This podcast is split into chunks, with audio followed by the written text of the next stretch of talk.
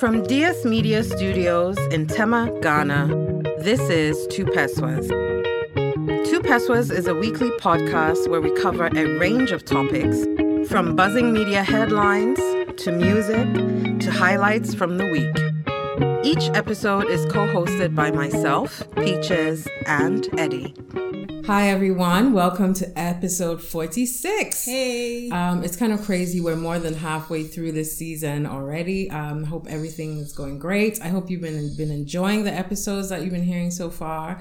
And again, thanks for all the feedback. Once again, if you haven't subscribed somewhere that you, you know, like YouTube or Twitter, one of the tw- thank you Twitter, what have you not. Mm-hmm. Uh, please do so. If you can leave a comment on somewhere where you follow the podcast, please do so as well. Recommend it to a friend, so on and so forth. Okay, uh, let's get going. Okay.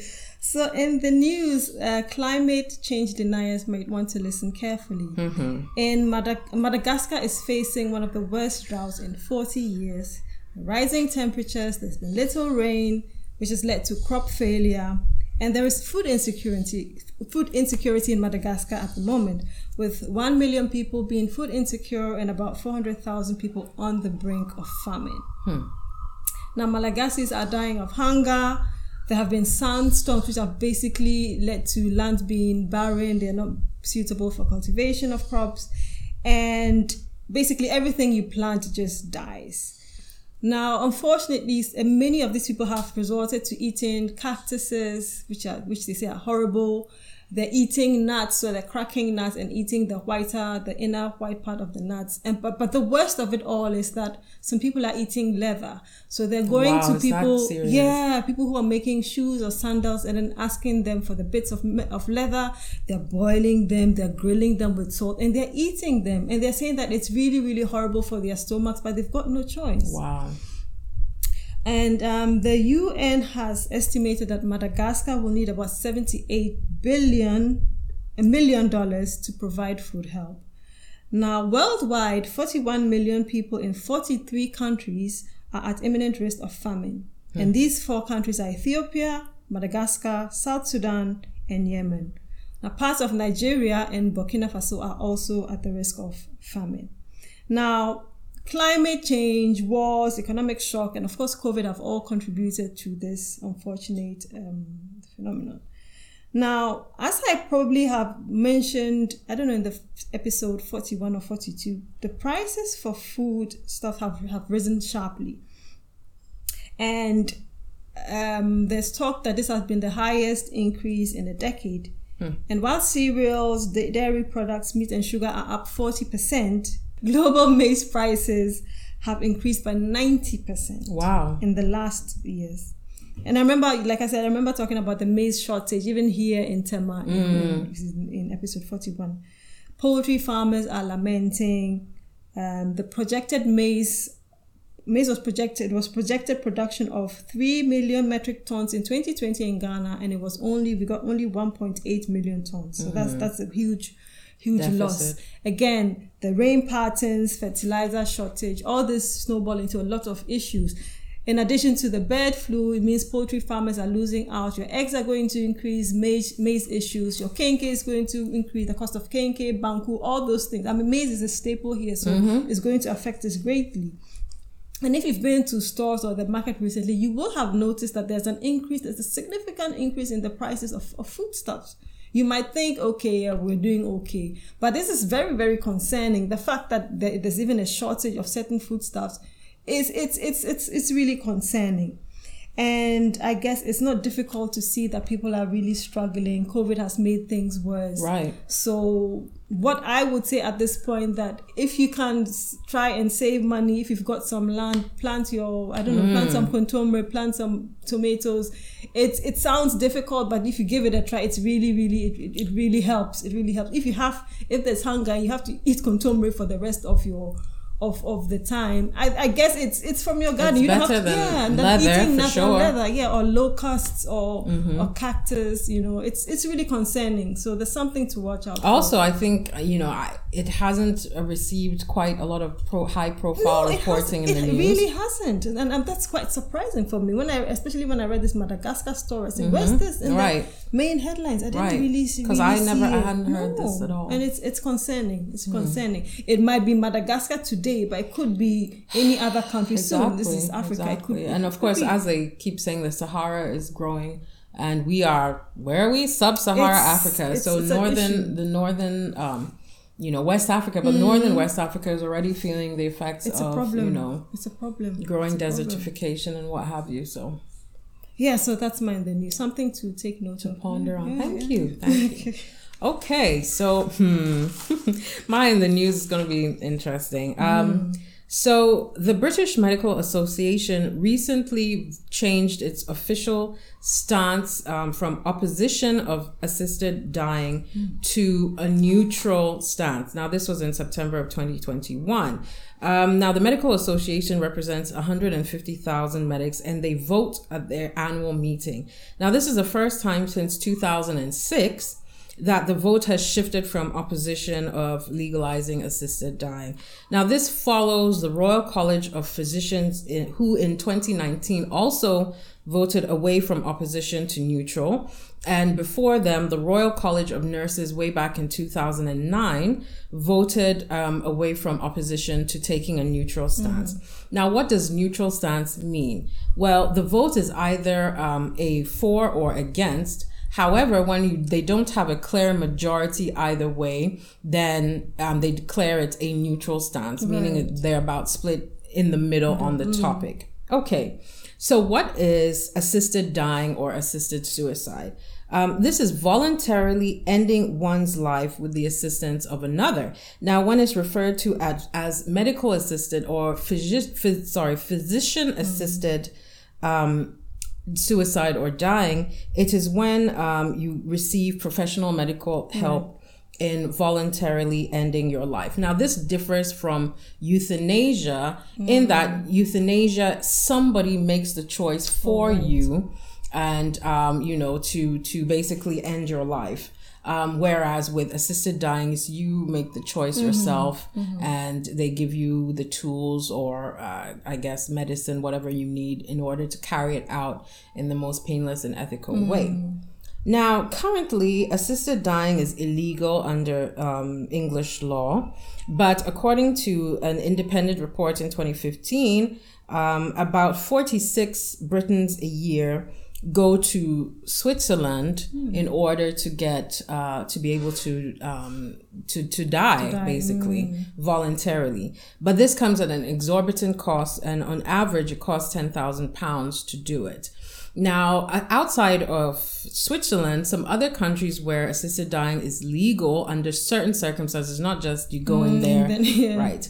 Um, are Belgium, Canada, Luxembourg, the Netherlands, Spain, and in some states in the US and in some states in Australia.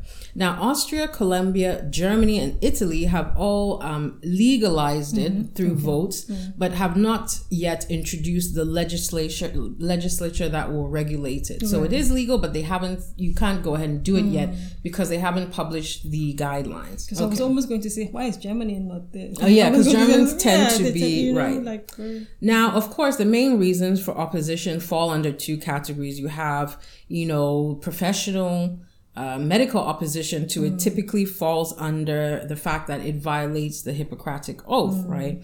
And basically goes against the very essence of their role as a healer, right? Now, of course, the Hippocratic Oath basically says, above all, do no harm. So they feel like it's a, com- uh, a conflict of interest with their med- their whole profession to kill, to take another person's life. Okay. Now, of course, as you may imagine, the second large source of opposition uh, tends to fall under religious uh, basis, where you know, I mean, the official stance of the Catholic Church and some other churches is that no matter what, your life is not your own, and it's not for you to decide. decide, mm. It wasn't given to you, therefore, it's not for you to decide when to end it, and that is for the Lord to decide. Okay.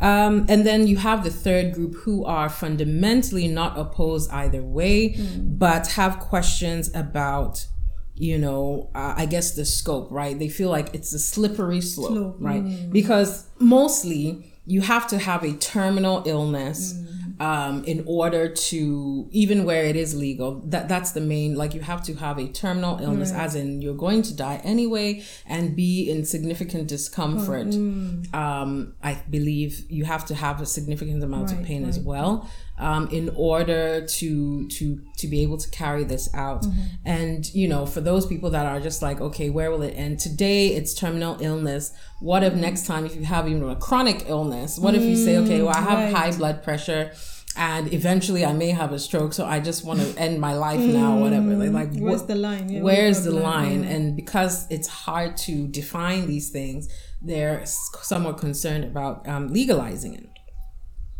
But generally, it's indicative that the tides are changing. Mm. And, um, you know, probably in more countries in Europe, um, you know, you're going to be able, probably England is coming soon, since mm-hmm. now the medical field are all maybe not exactly turning cartwheels in support, but are saying, listen, hey, at the end of the day, mm. we're going to give you that option, option you know, yeah. within the bounds of, you know, again, you have to be, you know, declared terminally ill and qualify right, for it and so on and so forth. Right. Now, I find this, um, even though it's a, a controversial topic, I, I, remember in the 90s, who remember Dr. Kevorkian? Oh, that yeah, name? Yeah, he was the, and of course it was illegal then, but mm. he was called the doctor of, of death, death, or whatever. Yeah, because he was doing medically assisted mm. um, suicides or euthanasia in some cases. Mm. And of course, there was this um, case, Terri Schiavo. I don't even remember that no, name. Anyway, she had been in a vegetative state for years or something. Mm. And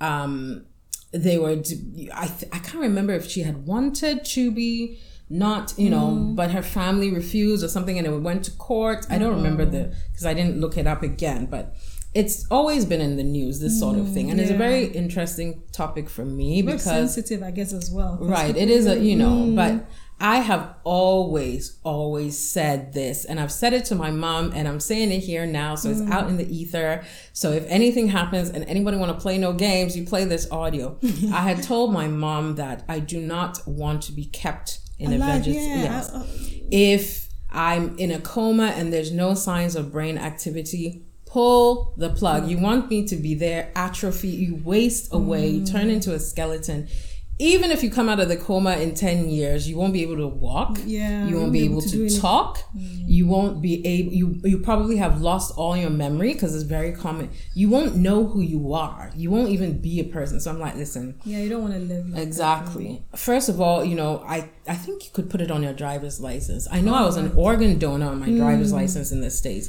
but also i'm do not resuscitate dnr mm. is my thing if i have a heart attack and i've been deprived of oxygen for for so long. Yeah, don't yeah, yeah, don't mm. shock me. Why? I've always been very adamant about this. I'm not that kind of person who is going mm. to come with a book having triumphed over mm. uh, tragedy and relearned to mm. I already have everything I need and I'm struggling please mm. I cannot come back now coming to eat with it learn how to talk walk no mm. um so but I guess ultimately my philosophy is always like you should allow people to decide what they want to yeah. do. If I, you know, knock on wood, God forbid, were to get cancer and it was terminal, what is the point? I mean, personally, of mm. being in pain. I have watched people pass away from cancer, and it is the cruelest thing you can imagine. Yeah, so it is pain. exactly yeah. every day every day for months and for what because you know sometimes it's stage four or stage whatever you know it's gonna come so what is the point That's i think i think maybe secretly people are hoping for a miracle so they're Listen, hoping that it's that hope that oh maybe if we keep them alive something is gonna happen and they're gonna you know and i understand that that's usually the stance mm. that the family mm. take that even if you were saying pull the plug you're mm. like no we can never know for sure maybe it's happened in 1980 something some girl was in a and then she came out and she was fine mm. but what what on the other side you have the larger likelihood yes, is that it's not going to get it's not going to happen. But again, I know you know people are very sensitive about this, but I'd like to hear your opinion on it. Would Absolutely. you know? Would you do you believe in assisted suicide and mm. medically assisted dying, or mm. no? What's your stance on it? Ah. So yeah, that's my in the news. Nice, beautiful. Okay. And with that, we're on to songs of the week. I've got two songs for you. The first one is from a lady called Taeko Onuki. She's Wow. Japanese. A Japanese singer songwriter. She was born in 1953. And she initially formed a band called Sugar Babe. No, not those Sugar Babes. No, no, not those ones. With two other musician, musicians, and they split because I guess the sound was not really sounding, so they mm. split up.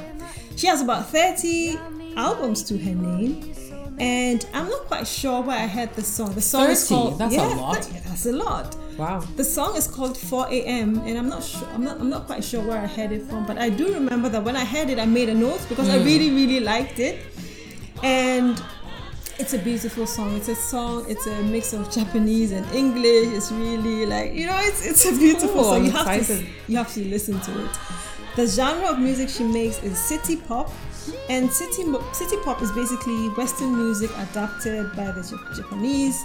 It emerged in the late 1970s and then peaked in the 19 in the 80s with the arrival of car stereos for some reason, and it's got a lot of jazzy R&B vibes to it. The song is beautiful. It reminds me a bit of Odyssey, Back to My Roots. I'm, I'm not sure if you know Odyssey is a really old one, and it reminds Oh me of yes, I know, but I don't know this song. But I know. Okay, Odyssey. okay, yeah, they definitely. You, I'm sure you know the song. I'm, I'm pretty sure you know it. Uh, Back to my roots, and it's probably why I like the song. If you haven't listened to anything today, please go look for Huh. Taeko Onuki for a. Uh, it just makes you really happy. I don't know. It's That's just a really nice song, and so yeah, that's my first song. The second song that I have for you is called Balança Pema, and it's from Jorge Ben Jor. I don't know, probably heard of him. He's a Brazilian musician uh, from Rio de Janeiro. And if you know the song Mas Que Nada, then you mm-hmm. know he's, he's he's the one who originally actually made that song. Okay. And he was singing this song to a small crowd when he was when he ended up being signed. Now, today's song is Balança Pema, and I looked for the translation. Balança means sort of to shake and to dance. Pema, I don't know what it means because I didn't find it. So if you speak Portuguese, please go listen to the song and then come and tell me what it is about. The song is not that long either, it's a minute and 30 Oh. seconds or something. So yeah um yeah so around 2015 2016 i have a, i had a phase where i listened where i used to listen to Jorge Ben Jor, like really Really? like i had i listened to so many of his songs Me That's Tropical like so many i Look really at you. i re- i was really into it for some That's reason dope, that's really dope. and then so for some reason i stopped but then i rediscovered it and i Mm-hmm. said well you know what i'm going to share that with you Nice. so those are my two songs, Taeko Onuki with 4 a.m. and Balança Pema by Jorge Ben Jor. Wonderful. Absolutely wonderful. All right. So I have three songs this week, and I suspect that Eddie limits her songs to two because she knows I'm going to go with three and do the most. I know that this is the, We're this is the balancing everything, you know? So I apologize for hogging. no, the- the- you don't need to. You don't need to. It works perfectly, right? Okay, so again, I got three songs this week. Uh, the first song is by an artist called Ari Lennox, and it's called Pressure. So Ari Lennox is a singer-songwriter from DC, Washington DC, in the states, and she's the first female signee of J. Cole's Dreamville label. So her name is her real name is Courtney Shanade Salter. She's 31, and she was born in Virginia. So shout outs to the DMV because that's where I lived most of my time in the states. So I'm quite excited about this one. She began uploading music to the internet in 2009 and then she independently released a mixtape and an EP in 2014 before getting discovered by J. Cole, who asked her to yes, who asked her to do some reference songs for Rihanna actually. Uh, but she eventually signed to Dreamville officially in 2015 and first appeared on their collaborative album that year. Then she released her EP um, in 2016 called Pho or Pho, I guess that's the Vietnamese soup. And then in 2019, um, she released her first album called Shea Butter Baby. Oh, yeah. And some of you have heard the title song from that album, which is also called Shea Butter Baby because it, it you know, it got some buzz and it's a really good song. Um, so Pressure was le- released this summer. Um, in 2021, and it's off an as yet upcoming, uh, untitled upcoming album. And um, if you know Ari Lennox music, it's um, basically soulful soul. It's soul with a mm. modern, so I guess it's neo soul, right? Um, and it's really cool. I, li- I really like her music, and the song is great, so check it out. Mm-hmm. Okay, so the second song is one of my favorite songs of all time and it is one of my mm, i would say top 10 emotional triggers. Now mm. again as i've been trying to tell y'all i'm a very odd person. No you're not odd. You're not odd. You're not odd. I have there are certain things that i will not even name because i know that anytime i hear or see these triggers mm. i'll cry instantly now, this song makes me cry instantly, no matter when, where, when, or why. Uh-oh. So I try not to talk about it because in case somebody plays it for me, I'll just disgrace myself in public. Mm, but no, I know what to do. the song is called, and you may have heard it. It's called Moon River. Yes. And this is the Whose version? Then? This is the Andy Williams version. Okay, um, and of course, Moon River is uh, what we call an American standard. It's a classic song. It's been covered by many, so many, many, many, many artists over the years. It was originally written by Henry Mancini with lyrics by um, Audrey. No, with lyrics by whom? I don't know. okay, never mind. But it was written by Henry Mancini. And um, if you don't know who Henry Mancini is, another thing he's famous for is the Pink Panther theme. Oh, okay. dun-dun, dun-dun. That's Henry Mancini. Right, right. And the song was written and originally performed by Audrey Hepburn in the movie Breakfast at Tiffany's, mm. which is another classic film that came out in 1961. And it was a huge, huge, huge hit, and it won two Grammys at the 1962 Grammys, Song and Record of the Year. And, um, you know, Thereafter, Andy Williams performed it. He was an mm. American jazz singer, and he performed it for the first time at the 62 awards ceremony where it won and he became more associated with it thereafter and it apparently revived his career mm. because at that point in time the dominant uh, pop pop music was a rock and roll and sort of the jazz singer lounge singer mm. thing was going out of style mm. but this song was such a hit that it revived his career and um, yeah, and there have been covers by Frank Sinatra, Judy Garland, mm. Louis Armstrong, Rod so Stewart, Frank Ocean, yeah, and Jacob Collier, who I talked about mm. two episodes ago. He actually won one of the Grammys he has for his vocal arrangement of oh. this song, Moon River. So, and honestly, look, I'm gonna get choked up. I just love.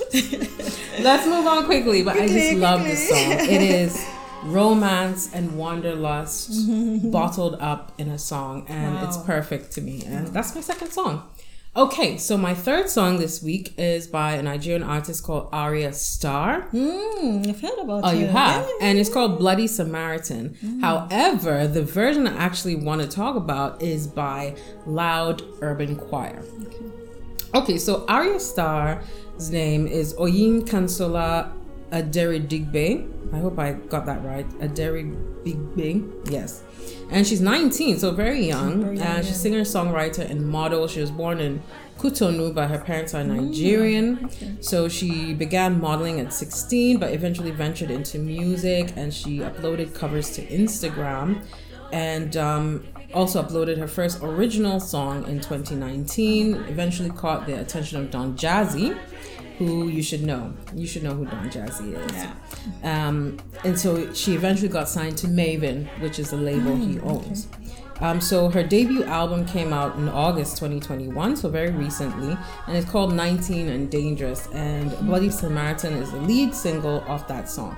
Now, I heard again, the first time I heard it was actually by Loud Urban Choir. Now, there's, I haven't, couldn't find too much information about them, but they're based in Nigeria and they're based, I, maybe a 30 member or so mm. choir and they do basically uh, choral arrangements of modern music so okay. they did a cover of bloody samaritan it's very short but it's mm. so so good mm. that it made me go look up the and actually i think i prefer the loud loud urban choir version better but it's fantastic so go check both loud urban choir out and then check out the song Ayra Starr's version bloody samaritan Now, I just have a quick comment, like, and I wasn't gonna say this because it will come out rude. I'm just like, hmm, is Ayra Starr one of Tems' sons? Listen, I was just uh, like right now. I was going about to ask you. Doesn't she sound like Tems? Is that one? You know how Nicki Minaj always says, "All you you." bees are my sons." And labels do that. When somebody is popular, they try and find their version of that person. So you'll find a lot of people are the not boot, bootleg because I don't want to like no, disrespect no, her artistry or whatever. But I'm just like, that's Tems' I son. listened, when when I listened to her, I thought, does she not Yeah. sound like Tems? so I think it was strategic. They went and got themselves a Tems. So but I was just waiting for you to finish this and ask you, does she not sound Yes, like Tems? and Like- look, the look as well. I'm just like, okay. okay, Mavins, you're doing a bit too much. okay. But she's her own person. She's Yeah, her own absolutely. artist, and I think we can still enjoy the music. And so I'm going to listen to the whole album. But what I've heard initially, I quite like. So those are my Mm-hmm. three songs this week. Um, what was the first one? My God. Pressure by Ari Lennox, Moon River by Andy Williams, and Bloody Samaritan by Ayra Starr and or Mm-hmm. Loud Urban Choir. Okay. Just to add to that, I actually did have three songs today, as you can Oh, see okay. here. Yeah, but then I cancelled it because it was last minute and I didn't have enough notes. So I but did, just I did say have- the song. Let's Oh, do- it was yeah, Mike and the Mechanics over my shoulder. Looking That- back yeah, yeah, yeah, that one. over my shoulder. I love that song. I love that. I love Mike and the Mechanics. Yes, they're great. I just didn't know enough in my head about, About him them, to come right. and say. So, So, I, well, I, yeah, still go look at listen to that oh, song. Yeah, yeah, yeah, we awesome. can add both- that. Why not? Yes. Why not? Yeah, Mike and the absolutely. Mechanics, hell. I love, I love. So, before we continue on with the show, I just wanted to let you know about a wonderful opportunity that we have for our listeners, thanks to our partners at Sendwave. So, Sendwave is an app that allows you to quickly and conveniently send money from the US, the UK, and parts of EU to Ghana and also other African countries. It's completely free to use and very secure, and I know this because I have received money through Sendwave myself. With Sendwave, you can send mobile money to networks as well as directly to bank accounts and still at no cost. Just search for Sendwave in the Google Play Store or the App Store, and when you see a penguin waving, you know you're on the right track. Once you download it, it takes only five minutes to set up and start sending. No matter how much or little you send, it's always free. Sounds great, right? Well, it gets even better. For the month of October, when you use our promo code to PESWAS, you'll get either $10, £10, or 10 euros, depending on your location, towards your first transfer. And who doesn't like free money? All the information you need will be in the description box, as well as a link to a video of us walking you through the setup process. And now back to the show. Okay, so then we're on to what the F. So in Austria, a man hid his mom's body so that he could continue to receive her benefits. Oh no. So the 66 year old man hasn't denied these claims, of course, Wait, but how old was his mom then? If he's 66. coming right up. so his 89 year old mom died of natural causes and he kept her in the cellar. Oh my days. No, no, no. This man bandaged the mom, refrigerated her corpse so that he could keep, like, basically chopping her money. Hmm. And he's been able to cash in a total of about 50,000 euros Wow. so far. And he knew that eventually the body would decompose. So he made sure to swap the ice packs and v- eventually covered his mom. His body in cat litter, Oh and so that caused the corpse to mummy to but- no, like caused it to mummify. Now, the man also lied to his brother that, oh, his mom was in the clinic. He lied to the postman as well, but then the postman became suspicious because he was the one to deliver the benefits to her. So he, the po- the postman, alerted the police, and then they realized that this Mister Mister here has been accused of benefit fraud and hiding the corpse. It's just really, really weird, and it really reminds me of all the crime. You know, I watched all these crime documentaries uh, of people killing their spouses or killing their whatever's for for life insurance. I mean, at It's least he really- didn't kill her. that's what I was going to say. At least he didn't kill her, but it's just really still bizarre. Yeah, it is. Your old mom dies, and just because you want to keep getting her money, maybe you don't want to share with your brother, you keep her corpse in the. Fr- ah, people I are think so what weird. terrifies me the most is the fact that people can go from zero, having never even, you know, Done hit a dog, yeah. to literally in the kitchen chopping up a human being into body parts, wrapping up in bags. He's playing around with his mother's body. Like I don't understand how I don't- I don't you get it can either. go that far. Like I'm extremely screaming. Like I just don't get it. Either You it was desperation or he was really dependent on this money. I don't know what drives somebody to do something like this. I really don't. Your own mother? You know, how can you even look at her body? Like, I don't know. It's Uh, wouldn't you be scared? If it's not for anything, wouldn't you be scared that you know Exactly, some like- like, in the night can yeah, and sleep? she's like, "Oh, you, you won't let me rest. You won't put me to, so I can have a my soul can be free." It's really bizarre. Even at funerals, I try and avoid. You know, looking at they- the cops, right? I Yeah, can't. also don't do that. Much I less- remember my dad's. Sorry, just a No, side. no. I remember my dad, my granddad's funeral. When I remember one of my aunties saying, "Go look at the body. Go and look at." I'm like, why? So I went. I, I didn't look. Yeah, you didn't just ask- turn your eye. That's what. I do. I'll Why do do the. I have to look? But I won't look because why? Why? Why do you have to look? What, what for? So that's my what the f. Really, really bizarre behavior. It is. Oh, People oh. are, you know, crazy out here, and it's just some of them you can't predict the crazy, and that's what's That's terrifying. scary, At least if you're killing cats when you're ten, we know. You know that, okay, you- you know, not- like, you know? but you wait till you're sixty something and start playing with your mom's corpse. It's crazy, crazy. Bizarre. All right, so on to more insanity here in my what the f, and it is on uh, a, a phenomenon slash movement called breatharianism. What? Never heard of this one. So breatharianism, or in inedia or inedia, I'm not sure how to pronounce it, but which is fasting in Latin, is the claimed ability of a person to live without food and in some cases also without water, but instead the person derives sustenance from prana, which is life force, which is an Ayurvedic concept. And according to Ayurveda, um, sunlight is the main source of prana. Hence, breatharianism or breatharians believe that you can sustain yourself on sunlight and air alone. We plants over here. So, um, surprisingly, breatharianism has been around for quite a while. Um, you have uh, in the 16th century an occultist called Paracelsus who claimed to live only on solar energy. you have a Nepalese monk called Bakji who claimed the same and was even the subject of a discovery uh, documentary in 2006 called The Boy with Divine Powers. And he claimed that he didn't eat, drink, or move for 96 hours straight. But then it turned out that they weren't allowed to actually film him continuously, so nobody knows what, What he actually happened? did. But he still claims that he's a breatharian and he doesn't need to eat or drink. I skip one meal and I'm shaking. How like how how's that? no, honestly, how do people manage that? Now, this same Bakji was later on accused of rape, kidnapping, and violence. So do with that what you will. Um, but one of the most infamous breatharians was is called is a woman um, whose original name is Ellen Grieve. She's Australian, um, but she redubbed herself Jasmuheen, I guess to sound more like a guru. Um, and she was very prominent in, in the 90s. And she claimed that she could live for months just on one cup of tea. So now, when interviewers went to her home, they found her um, kitchen cabinets and whatever stocked to the brim with food. the clownery. Um, but she claimed it was for hus- her husband and daughter, not her. Um, so she later volunteered to be observed by 60 Minutes um, news program in Australia for one week. Um, so she was under observation, and then they had a medical team on hand as well.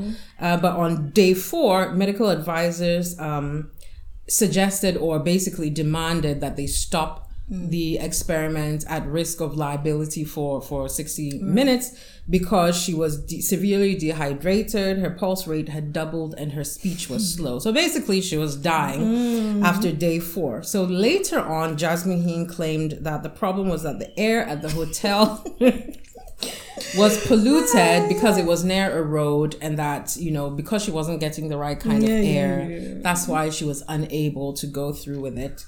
Um now whilst there have been a few occasions where people cannot seem to explain um you know but you um i guess this phenomenon after having observed some people you'll find that always there's an issue with the control or with the experiment or one guy apparently he would go out of view to interact with his followers and then come back. So they're like okay. Well who is to say that they weren't sneaking him Some food, yeah. digestive biscuits during that time right um, although there have been some claims that people say they cannot explain there was a case in uh, israel or something like that.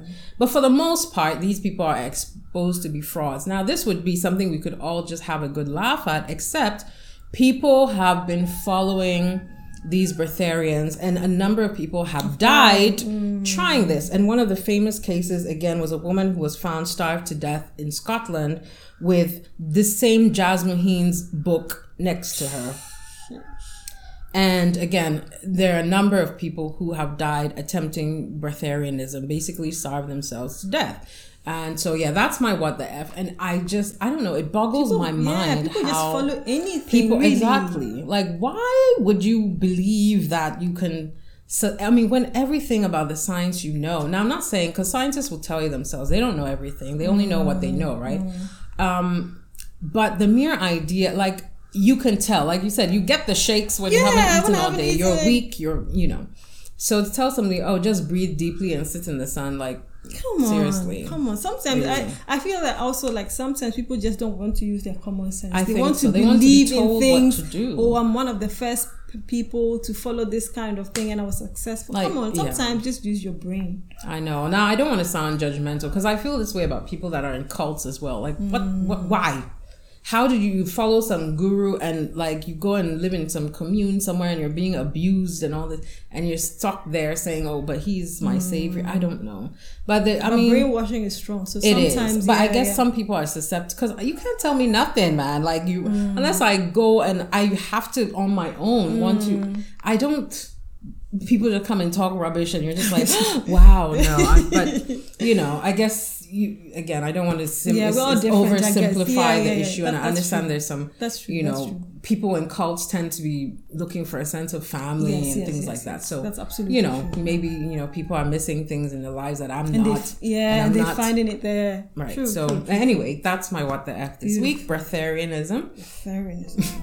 Okay. Right, so we're on to two passwords. Today, my two passwords is you make my life better. Oh. And no, I'm not about to wax uh. poetic about some lover or partner, Okay. those kind Boo. of people. Today, I want to talk about relationships in general and how ideally they should make our lives better. All right. So, by making lives better, I don't necessarily mean financially because for businesses or organizations, that might be the first point, the first thought. But do you have a business relationship um, where you've got reliable work, where you've got unreliable workers, deadlines are never met, or just generally bad vibes? Or are you, as an employee, are you doing the best that you can? Are you contributing your bit to the overall success or well being of the company? Or are you constantly late, not doing your work and arguing with anti-vaxxers on Facebook? that's not that's not what your time there is for. I get it that sometimes work can be can be slow and down, but you're there to do a job. You're doing the work and you're getting the money. So it's a you know it's a two-way street. Do what you have to do for the overall well-being of the company. Platonic friendships are you constantly looking for what you can gain in a friendship or are you in a friendship so that you can mutually you know bounce off each other or make each other's lives better I think you had talked about emotional vampires before. Hmm. Are you dismissive of your friends ideas just because they had that great idea and you you didn't and so you're jealous and you're plotting? Hating ass haters.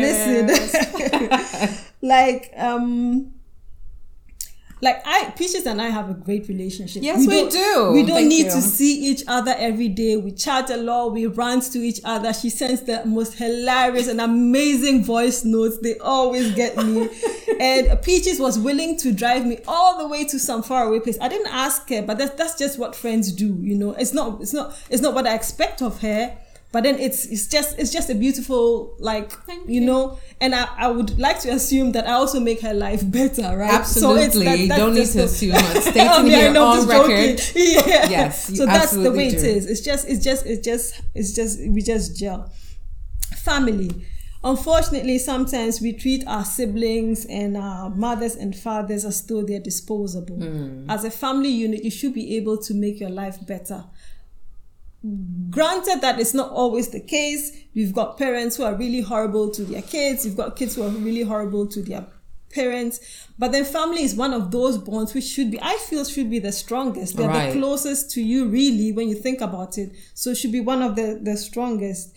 And some people think it's just about providing material, material stuff for your kids. That's not, it's not about that. If you can't show your children love and care and affection, how does material, how do material things matter? in the- in the- Exactly. in you can end? have all of that, and Right. without the nurturing, you still, you know, your life is empty. Yeah, Really. yeah. Older siblings, your younger sisters are not your slaves. They're not your people Hmm. to be sending and things. Younger siblings, your older people are not your uh, Cash, not your, your bank account. like, come on, let's let's let's foster some relation, like Genuine- genuine, genuine relationship, not because of what you can get. Right? It needs to be balanced and not skewed. And of course, romantic partners. For the love of God, stop treating your and this goes this mainly goes now to the men stop treating your partners your wives as as though they're your slaves. It's not fair. How are you making your life your wife your wife's or your partner's life better if you both are working you bo- both are splitting bills and she's doing the cooking the cleaning the feeding, the shopping? She's doing basically everything and then you're doing nothing. How are you making her life better?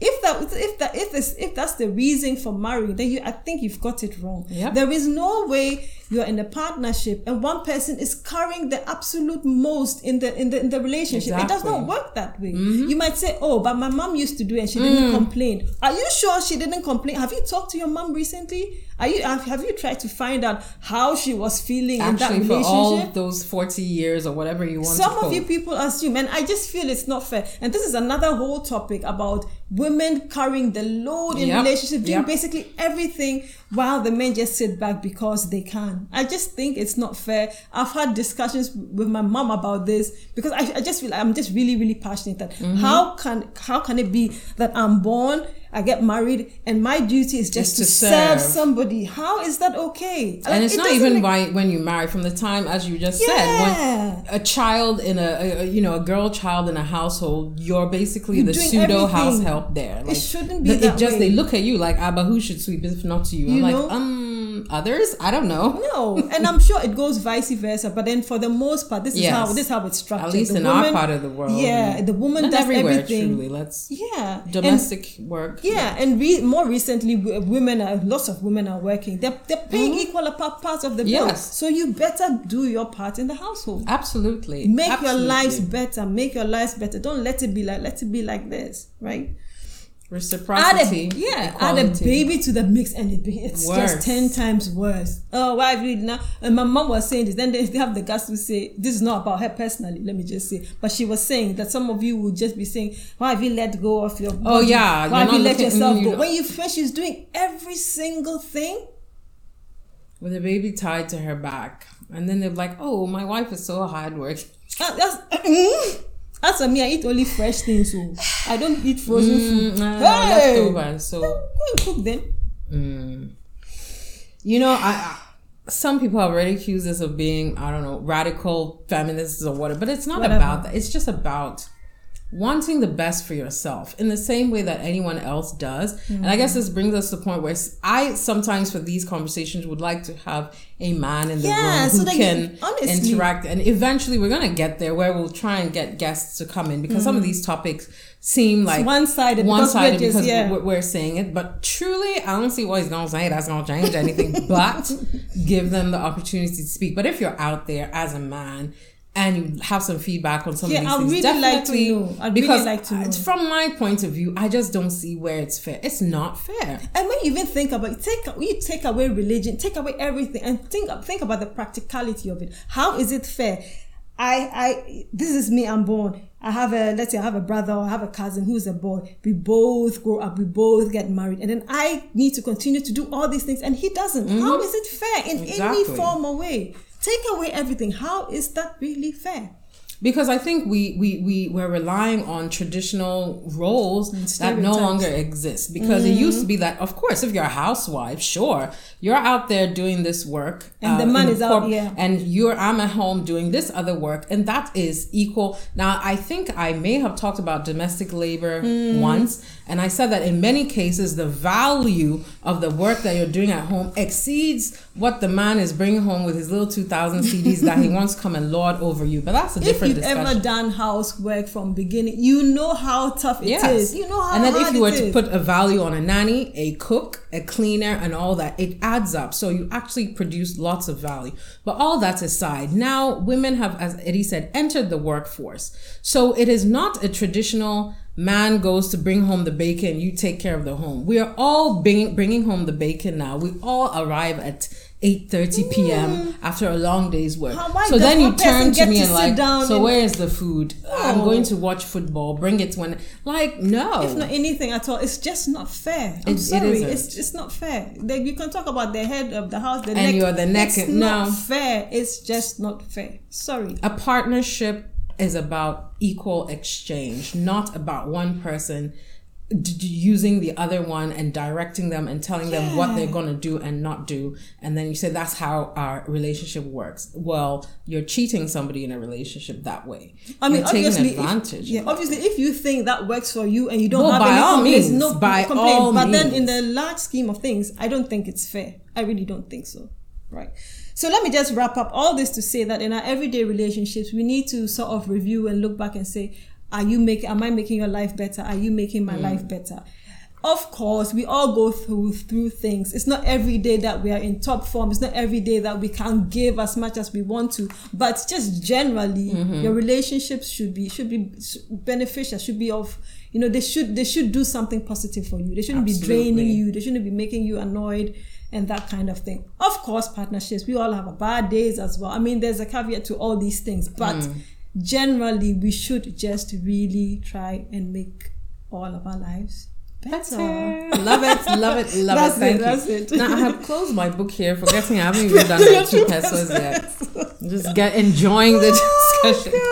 okay, so my two pesos is on um, a phenomenon called the Dunning Kruger effect. Hmm, look at you. Now, see, what I really like is trying to understand because every single day I find myself asking, what the hell is wrong with you? Like, online, you see people doing things online, you see mm. people saying things, and you're just like, what the hell is wrong with you?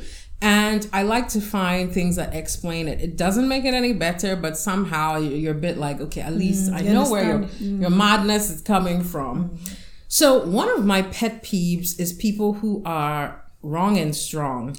And you know the ones. They're always talking loudly, arguing back and forth about things that they obviously and hmm. clearly and evidently know nothing hmm. about.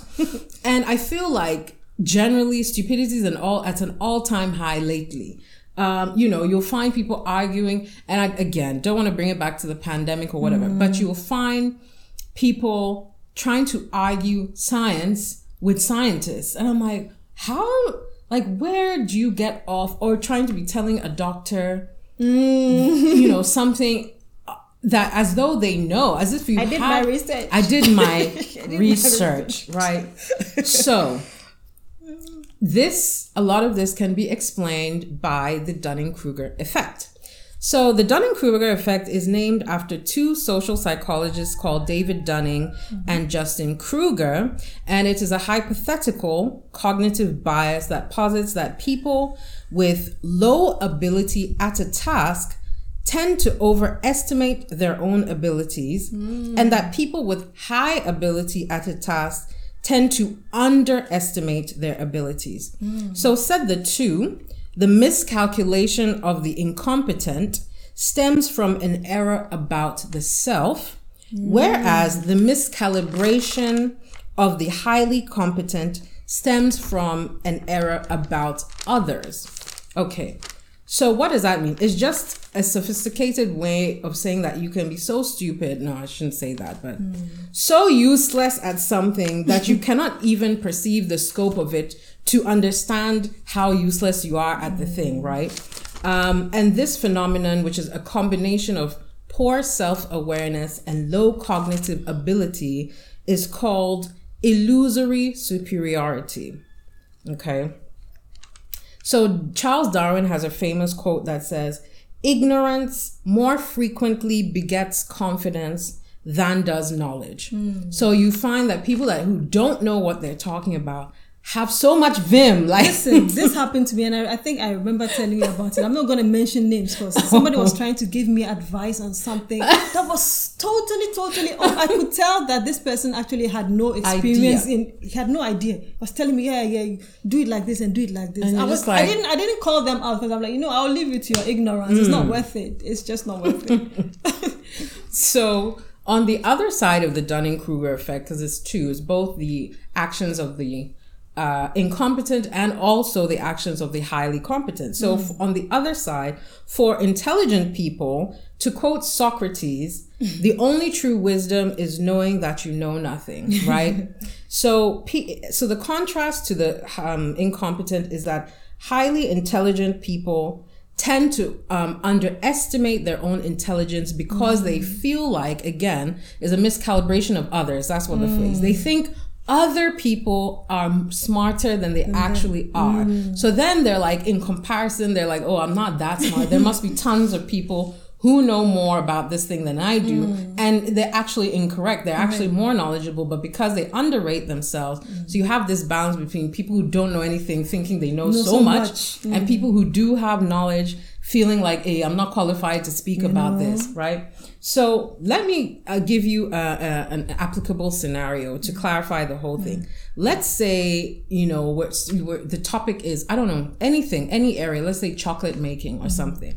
so person A now, he's read 10 books on chocolate making, right? And he stopped there because, as far as he knows, mm. only 12 books were ever written on chocolate making. so, because he's read eight out of the 10, he's like, oh, I'm 80%, I have 80% knowledge mm. on chocolate making. So, basically, I'm an expert now, mm. right? Then you have person B who has read 100 books on chocolate making and stopped there. And during the course of reading these 100 books, each book references another book. Mm. And then to him, what he's come to understand is that there are a total of about 1,500 books mm. on chocolate making, mm. and he's read 100 of them, right? So he's what? Hey, I can't do math. What is it? 15 per, it's not 15%. What is 100, 100. 100 out of 1,500? Look, I don't know. I don't know. I don't do math, but whatever. he's not even 10% of the way, let's say, because 10% would be 150. So let's say he's 8%, percent 9%. Mm. He's got, to him, he's, he's accumulated 9% of the total knowledge that exists. Mm. Now, in spite of that, he has actually 10 times the amount of knowledge on the subject than person A mm. with his, you know, eight, eight, out of 10 books. Mm. So where they're both sitting there, somebody comes in the room and is like, hey, um, we're reviving TEDx Accra and we want somebody to come and give a speech on chocolate making. Well, guess whose hand shoots up? Person A with his eight out of 10 books mm. read because in his mind, mm. he is truly an expert on the topic because he read eight out of the perceived 10 books on the knowledge. Whereas person B is literally shrinking down in his chair mm. because he's like, hey, me, I've only read, read uh, you know? uh-huh a hundred books out of the thousand five. So I would never call myself an expert, even though somebody's more like, ah, but don't, don't you know? It's like, no, no, no, no, please. I can't go and give a whole speech it on happens this. a lot here. Oh. So that's why do you think I said TEDx Accra? So it's shade, but I'm not mentioning names. so person B goes to sit quietly in the audience at mm. TEDx Accra. Mm. There comes person A on the stage talking absolute rubbish. rubbish. And you're sitting there like, ah, so so how are you I on stage? Mm. I could have done this and done it 10 times better, right? And again, as Eddie said, which is why I even brought it up, it happens oh, so, so much in Ghana, and I'm sure other places too. but because we're you know we're we're oriented towards what's happening in Ghana mostly, everybody is an expert. Ah. Everybody is an expert. And you, the minute they open their mouth or you ask them, okay, you say you make these things or you, you know how to do this mm. creative thing or whatever. and you commission them to do something for you. That's where. Do you remember? we need to show, maybe I'll put I'll put an insert here in the Hey. because woo, common uh, artwork that we asked to do and it's weird because people have all these fancy portfolios and stuff and you wonder is this even your work at this point oh yeah yeah yeah yeah you won't even finish explaining what you want ah, ah, ah, ah, I, can can do do it. it ah, i've been doing this for 10 years website designers uh, whether it's seamstress or whatever, everybody is an expert. Everybody is giving some. Now that Zoom is here, we're even dead. hey. Everybody is giving a Zoom talk on some And area they say don't be humble, they say don't be humble. So that's what's happening. Everybody thinks they, they you know by everything. force by force. Somebody will be arguing online um i know my yes i've done my research which research as somebody said what is in your google search results that man, man no see before? What, what what access do you have on They're the just looking internet? for confirmation of you read the wikipedia page on the thing and you've decided that you know now the same amount of information as somebody who has spent 15 years in the field and again because again one side of the dunning-kruger effect is that the intelligent people tend to not That's they don't talk the- much they're like okay well you know i'm not going to you go ahead. And then so these incompetent people literally sit down thinking oh yeah i've won an argument. It's we you have your opinion i have Mm. mine your opinion is not weighted the same. I don't know who started this thing. One man one voice or whatever it is like everybody because you can say some you say it. Your opinion on a subject is not weighted equally to somebody who has a, vo- a A lot of experience. a wealth of, mm, experience and so I don't care. Then go and do your own operations and surgeries or whatever, like whatever it is. Like what, what, what is this?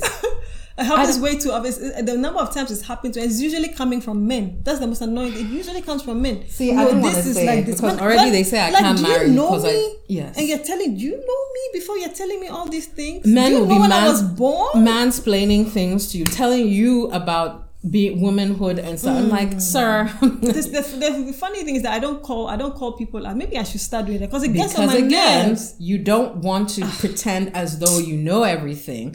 So you just say, mm, I'm not sure that's accurate, but you telling in the interest It's of annoying. peace. It's annoying. But I think honestly, so there are ways. Okay, me and throwing this book away. there are ways. The last bit of that was how can you identify? Because again, a lot of us maybe have some degree of Dunning Kruger in us on one side. Now, I, obviously, the more problematic side are the know nothings who come and present themselves as experts. Um, but also, on the other hand, it is damaging if you actually do know what you're talking about, but because you feel like you don't, you don't say anything and you restrict yourself and you can even limit opportunities that you could have otherwise gotten because you're just literally feeling like, I don't know enough about this when you do, you know. That's how so, old Dr. UN will come and be giving awards to people and Thank you. That's how you get the Dr. UNs and the NAM ones Ah, and no, all no, this no. running around. Because you have mouth. In Ghana, if you have mouth, ah, you can you can go places. Hmm. You can go places. Really. So, how do you um, identify or avoid Dunning Kruger effect in your own life? One is to keep learning. Um, so, there was a quote that talked about um, intellectual humility. Be humble in your knowledge. You know, Ghanaians don't, Don't like that word, though. presume- So don't be humble. Don't presume that you can never learn more or that the knowledge you have cannot evolve and change. You know, always be intellectually humble. Now, the problem is some people are too intellectually humble, you know, but also keep your mind open, learn more. Don't think your knowledge is finished. You can never stop learning. Second thing that you can do to be aware or to um, um, mitigate Dunning Kruger um, effect is to question what you know already. Yeah, yeah. The Very, very information I have, is it even accurate? Yeah, very necessary. Is the same information that was maybe applicable in 1980 relevant now? Because technology, whatever, everything is evolving, changing rapidly. And just to, again, not to bring it all to the pandemic, but a lot of people have questioned like the CDC and Dr. Fauci and the WHO because they say, eh, one minute you told us Told us, this and now mm. you're telling, because information at ev- the time. they work with the information that is available at the time. And the longer the pandemic goes on, the more information they know, the more they understand. Therefore, the advice they give you It will change. will evolve and change. But people take that to mean, hey, you must not know what you're talking about because mm-hmm. mm. you keep changing your mouth. you keep changing your mouth. You understand? it's it's it's please Oh, look. And then one of the key ways to to to understand or to mitigate or to prevent having Dunning Kruger effect is to ask other people how you're doing. Hmm. Don't rate yourself. Ask somebody to rate you. So People it- like that too much. Ah, you know, you've just come with your own vim. Ask somebody, am I even good at this thing? And let them tell you. Or am I that bad? Because in my case, I just, everything I do, I panic about it for weeks. I'm and I'm just like, oh, I don't think I can do this. And, oh, and then you go and somebody is just there, blah, blah, blah, blah, blah. You're like, you know so my thing is i always need encouragement that like no you don't even this podcast i think i suck i have a hard No. time listening back to things i've said i have a hard time watching myself because i'm Yeah, like you sound dumb you sound you know and then I, you you watch something else on some some youtube trending video and it and you're just like oh but mean, you're bad style. Like, I'm not that bad. Like, so ask others for input on how you're you are doing. Don't self rate yourself mm. because you could be overrating or, Or underrating underrating, yourself. yeah, so anyway, that's my two perfect, pesos this Love week. Dunning. Kruger. Okay. All right then. That's it. We'll Shout outs to everybody. See you next week and take care. Bye. If you enjoyed the episode and you're listening to us on any of our platforms, please give us a thumbs up. Remember to subscribe, and we'd also love for you to share this episode with your friends. Let's continue the conversation. We'd like to hear your feedback. Information on how to reach us on our website can be found in the description.